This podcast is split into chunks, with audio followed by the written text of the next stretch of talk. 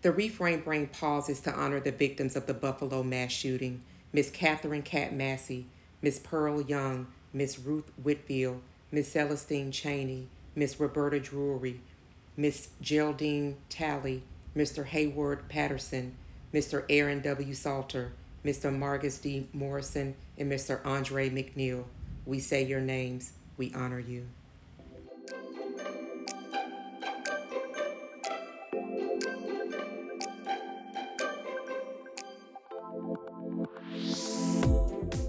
Well, happy Monday and welcome to the Reframed Brain podcast where we center brain health and unseen injuries. I am your founder and host, Erica Savage Wilson, and I am so delighted that you are joining today. If you happen to be watching us by YouTube, if you would please hit the like button and the subscribe, and then also hit the bell so you can get the notifications when our podcast airs every first and third Monday of the month.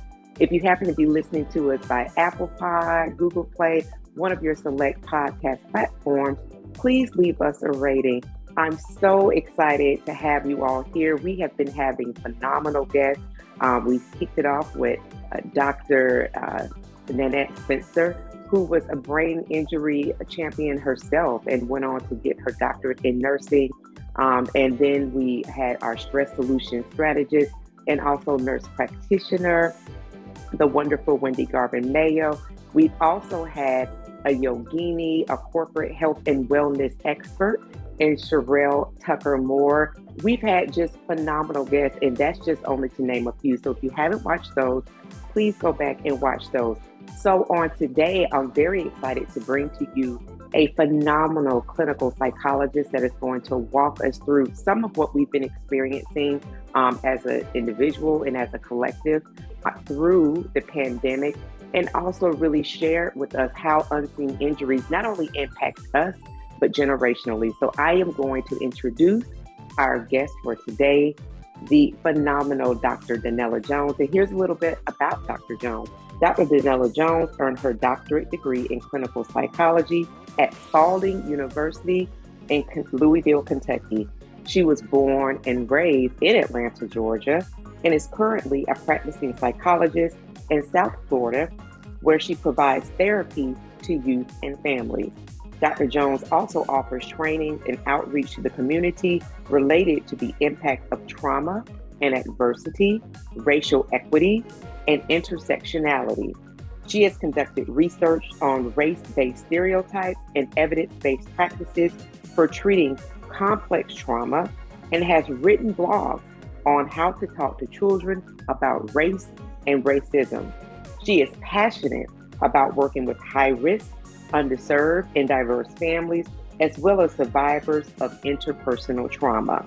Dr. Jones aims to increase access to and reduce stigma of mental health in the Black community, as well as in other communities of colors.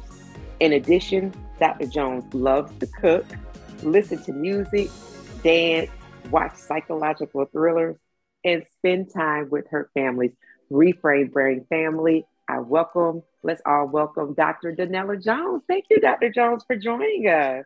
Thank you. Happy to be here. Yay. Well, see, we um, do this podcast on Mondays because one of the things, uh, my aim is to psychologically help people not think about Monday as being a case of the Mondays having the Monday mm-hmm. blues, really to kind of have a better outlook on Monday. So, love that what you do is so much related to really reframing the brain in the sense. So, we're going to get right into it, Dr. Jones. If you would invite the Reframed Brain audience into your decision to be a clinical psychologist uh, and how the representation of your field, which is only 4% Black, has informed your work.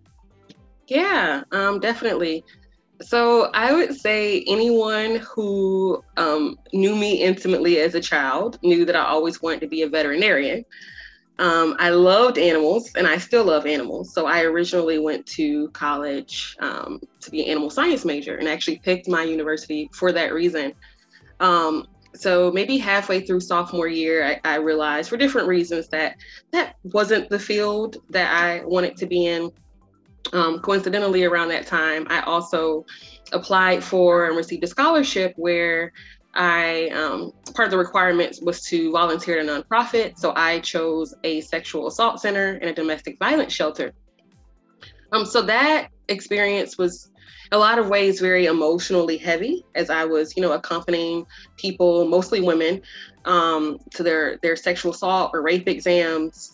Um, there were several people, women who were fleeing um, violent relationships and those types of things.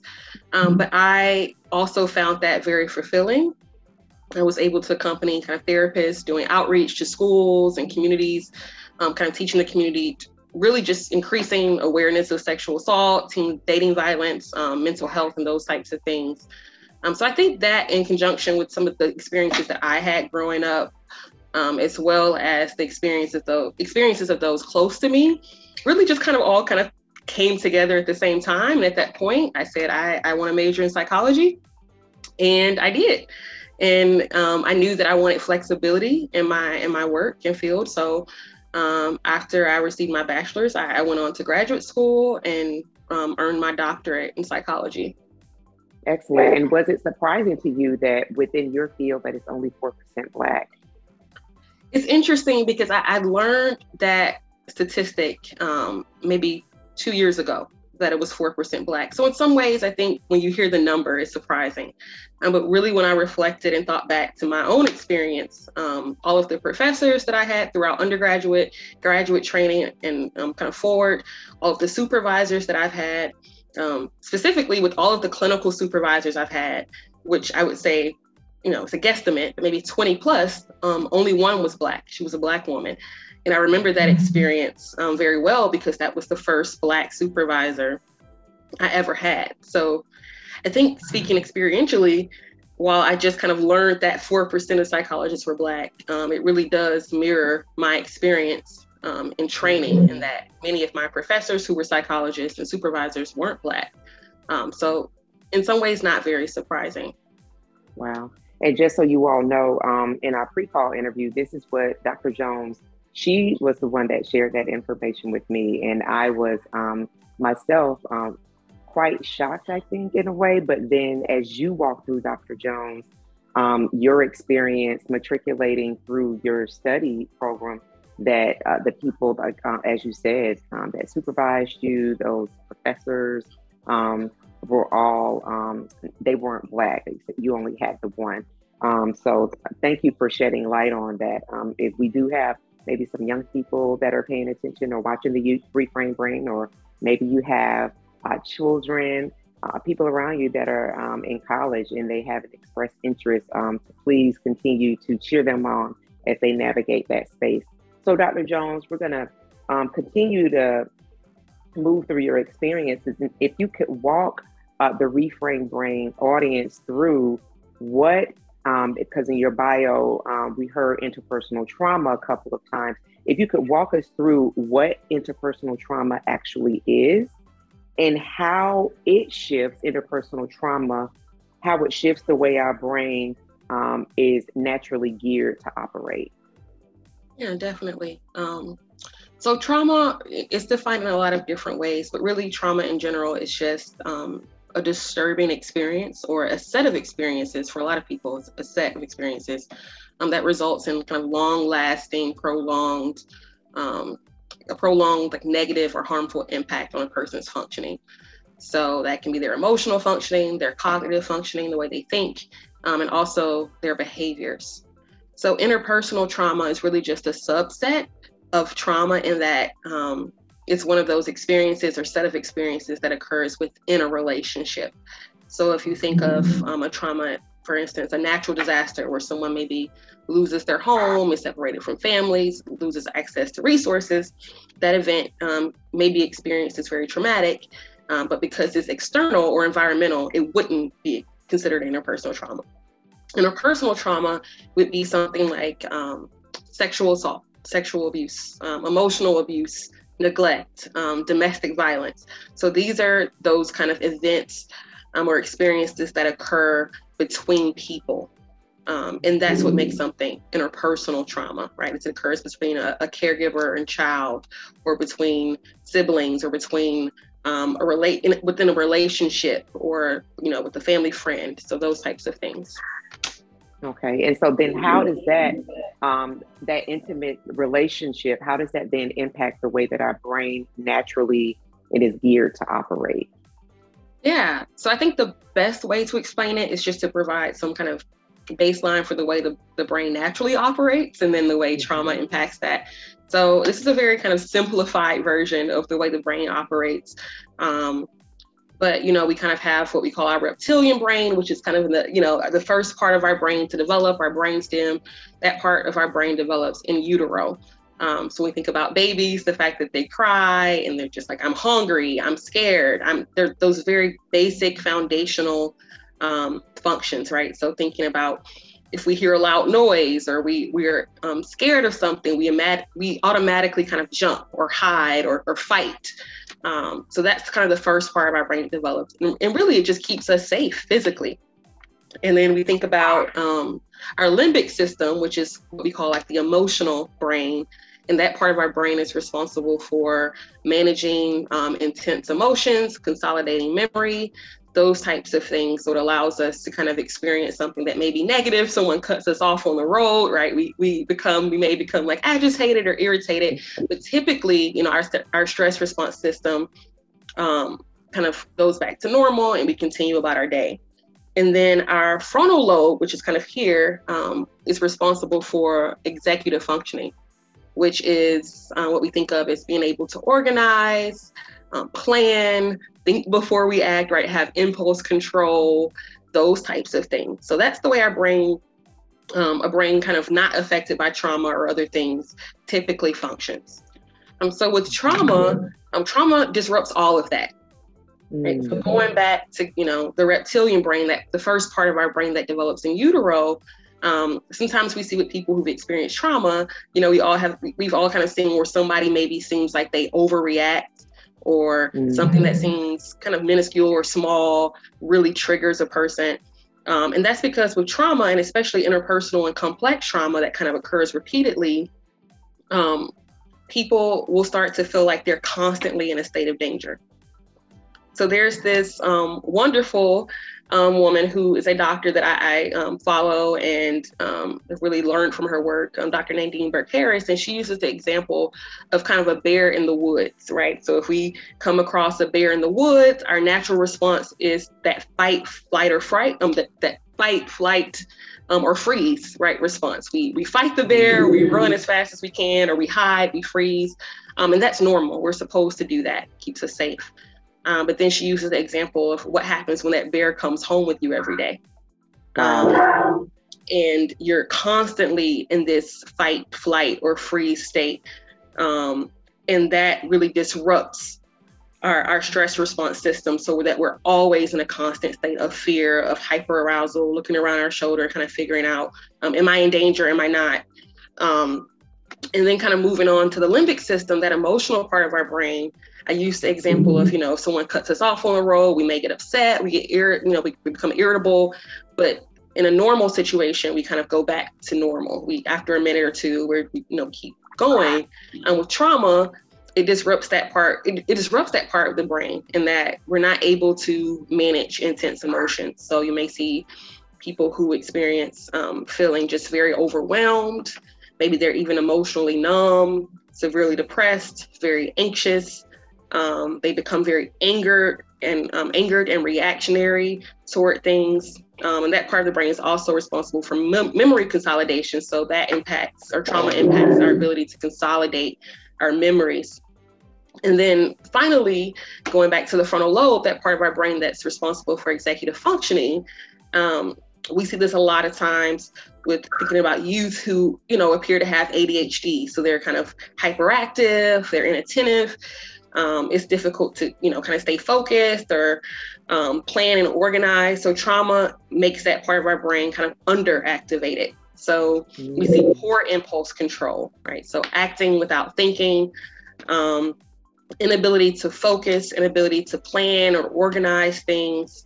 So really trauma just affects the way our brain functions um, all of those parts of the brain function. And then I, I also mentioned that it just impacts our emotions, our um, thinking, or our cognitive function, our behavior. So I kind of spoke to having those intense emotions, you know, feeling overwhelmed or numb, um, you know, angry, anxious, those types of things. Cognitively, thinking about our belief systems, right? The, the thoughts, the beliefs that we tell ourselves, right? Yeah. So, people who've experienced trauma, interpersonal trauma, those those beliefs start to change. So maybe they have these core beliefs that are, you know, things like the world is unsafe, or I am worthless, or I can't trust anyone.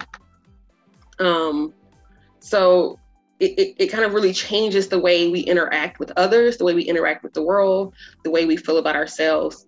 And then um, behaviorally, we also see once again that that impulse control so we'll see a lot of compulsive and impulsive behaviors you may see substance misuse um, externalizing, right? So a lot of like that oppositional behavior, right? Poor relational functioning, you know, having difficulties in relationship with relationships with people. So not being able to trust people or maybe trusting people too fast and too soon. Um, so really, you know, trauma impacts the way we we kind of move in the world in a lot of different ways.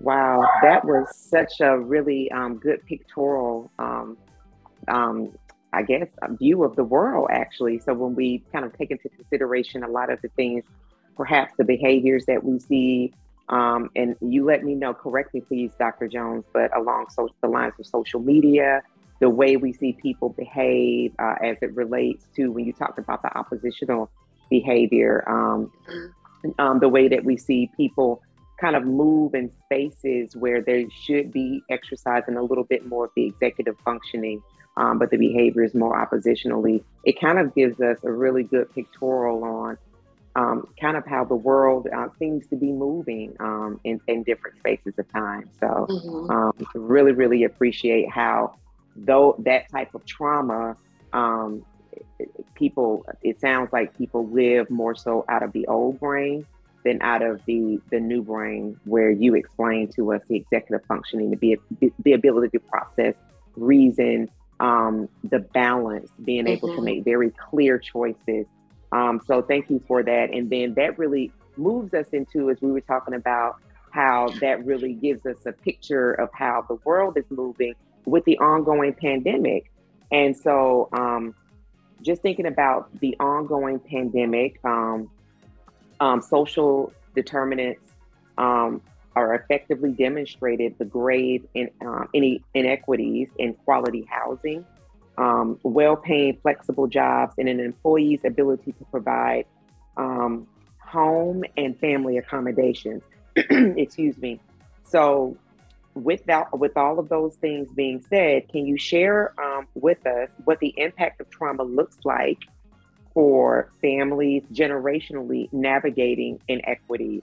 and how that travels throughout the family, especially um, negatively for members zero to 22 years old. And so, just for the audience to know, social determinants, meaning social determinants of health, um, where a person is born, kind of like work, play, live, born, if that is not um, of an optimal level, that absolutely has an impact on a person because, as Dr. Jones laid out for us, if um, in your social determinants of health, if it's not necessarily safe, if there's still grass growing, um, if people are striving to make um, ends meet, um, if it's um, not particularly safe, then Dr. Jones talked about um, someone that she follows. There's that bear. So the bear is always at home, the bear is always in the parking lot.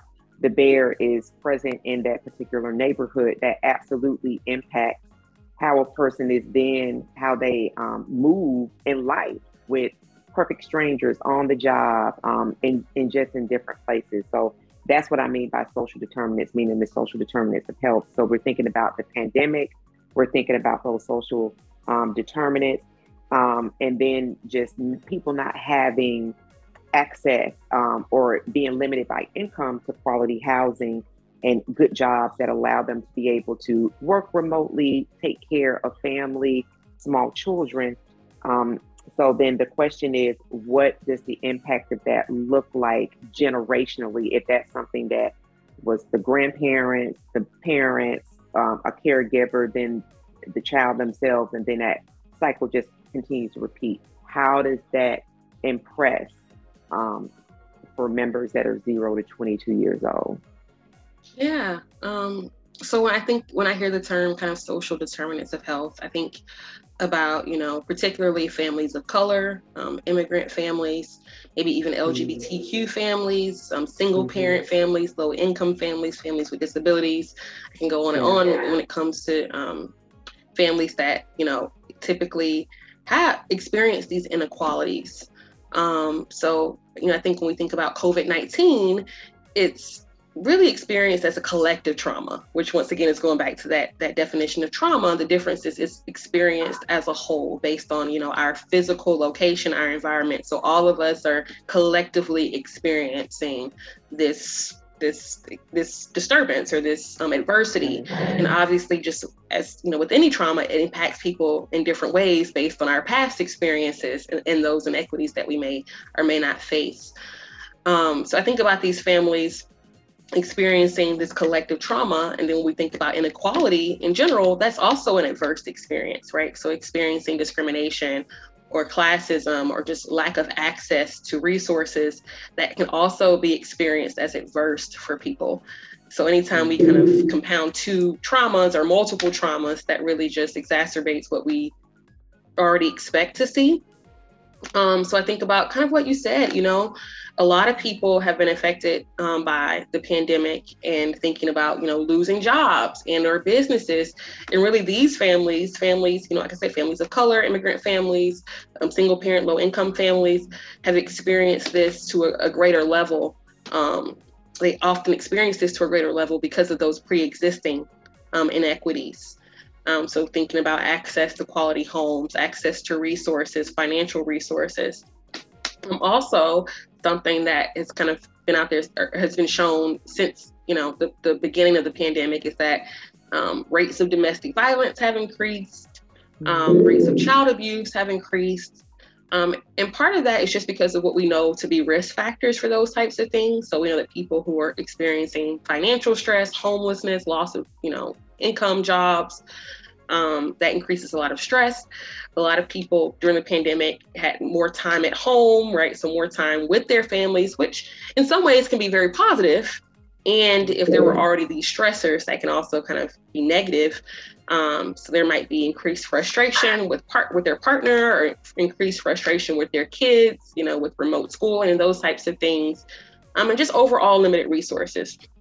So unfortunately, um, that's been something that's kind of you know come up during this pandemic is some of those you know really just increased rates of, of violence um, or familial violence and abuse and those types of things um, yeah. so um, thinking about the way that impacts children or those 0 to 22 is you know this pandemic has impacted all of us in different ways but kind of going back to the frontal lobe and the fact that that's the part of our brain that develops last um, and really develops into adulthood. I always joke about teenagers because I work with a lot of teenagers and parents who are like, "Why don't they understand this? They should know this." And like, like their frontal le- their frontal lobe isn't fully developed, right?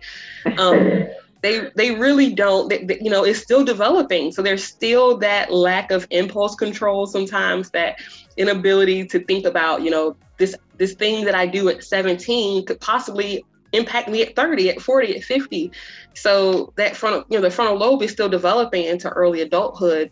And with that, it means that for children kind of growing up in this time, they're really developing these formative memories. Um, so I think about you know the videos we see on social media and that type of thing of, of you know young children. They see hand sanitizer and they automatically know like I have to sanitize my hands, or they understand wearing masks and just you know different things they're much more likely to understand facetime and zoom right because they yeah. a lot of people have been um, kind of socially connecting to people during the pandemic so for children especially these mem- these memories are formative think about high school students who you know they they graduated high school on zoom you know they they weren't able to walk mm-hmm. across the stage they weren't able to kind of be in a, in a physical space with family and friends and peers um, so that's definitely impacted them um, and i'm actually really interested you know we're still you know we're on the I, I, hope on the back end of this, but you know, we're still kind of living in this space um, with the pandemic. But I'm interested to see um, what research shows kind of five years from now, 10 years from now, 20 years from now, um, regarding the long term impact that this has. Um, specifically because we know that, you know, we, whether we're introverted, introverted or extroverted, we are social beings and we thrive in communal settings and that type of thing. So thinking about what that isolation um, or how isolation and social isolation will impact people and specifically children and adolescents um, years from now. I think we're still kind of getting pieces of that, and we'll continue to get um, and learn more um, as you know time continues and there's more research. Wow. Thank you so much for that. It's just really important, I think, for the audience and for uh, for me, for all of us to be able to grasp that um, the global pandemic, um, these inequities that we see um, related to housing, and how um, children are impacted, um, it really does. Um, it, it really kind of um, should still us in um, the responsibility that we have as adults um, to ensure that number one, our children are safe, and that number two, that when we see them perhaps maybe behaving a little bit differently, mm-hmm. to bear in mind that, as Dr. Jones has told, uh, shared with us, that that frontal lobe is still developing but then to also, Dr. Jones, do you advise people that if there's some behavior that maybe doesn't seem in line with um, the child that they know that they then reach out for um, um, talk with their primary care doctor about maybe getting some help at that time? Yeah, definitely. You know, I think obviously there's still a lot of stigma around just health uh, but specifically mental health. Um, and you know i'm obviously biased because i'm a psychologist but i you know as a personally and professionally i really um, know that i, I value um, that ability to be able to talk to your provider you know seek seek um, therapy seek those things. It doesn't mean that you are you know quote unquote crazy or um, we can all benefit from support right? And someone to kind of guide us and mm-hmm. walk us through some of these experiences and adversity. So I would definitely encourage people um, to seek seek support. Thank you so much, and I've been very um, transparent with the audience around my own mental health, and that I have a outstanding mental health team. Um, it's two people, neuropsychologists and a therapist, and we meet weekly, and it is um, so important as a um, at my big grown age, as people would say. Um, but particularly as I continue to navigate through my own traumatic brain injury. So I'm thinking as an adult who um, brain has been compromised and the root system of my frontal lobe has um, been damaged, that I have to have that level of support. How much more um, should we be concerned about our children? So thank you, um, Dr. Jones, because that is a part of the work that she does. Um, is really um, kind of taking the sting away from support, mental health support, particularly in communities um, that are not served and sometimes don't have the access that they need to. Dr. Jones, um, as we end out, can you please tell the audience how they can be connected with you? Yeah, definitely. Um, so currently, I'm providing um, services in South Florida, um, but I also provide trainings um, on, on, several mental health topics. So, I'm a lot of training specifically related to racial trauma, um, racial and ethnic bias, and microaggressions, trauma, intersectionality, those types of things. So, I'm able to provide services virtually, you know, with this kind of new world that we're living in with Zoom. Um, I've been able to provide services in that way. Um, so I just, you know, encourage anyone who wants consultation, who's interested in, in training or outreach, who just wants to reach out and kind of get more information. Um, you um, can connect with me on my LinkedIn account. I'm pretty simple. It's, it's Danniella Jones, um, PsyD. So um, D A N N I E L L A Jones, and that is my LinkedIn account. So feel free to, to reach out to me. I love that. And LinkedIn is its own world and database. So, Dr. Danniella Jones, it has been a pleasure and an honor. Thank you so much for joining the Reframed Brain. Um, Thank and you for, for having me. That, oh my gosh, absolutely. And I just want y'all to know Dr. Jones is a member of our family. So it's so good to have her. Um, I wanted to say it early, y'all. but I'm waiting to the end to tell you all. Um, she is just a joy. My sister has known her. She always brags and she was in the third grade. Um, so just to have that familial connection and to see someone who was so young, always had the same beautiful, bouncy spirit um, become an adult that carries that same spirit is such a joy. So I certainly appreciate you, love. And to the Reframed Brain, thank you so much for connecting. Uh, we really appreciate you. Please like and share this episode. Send it to someone who um, you feel like would definitely benefit from it. Um, I know that I have benefited greatly from it, so I hope that you will do that. And just remember, everyone, um, we do this work one beautiful breath at a time. Take care, and I'll see you next time. Bye.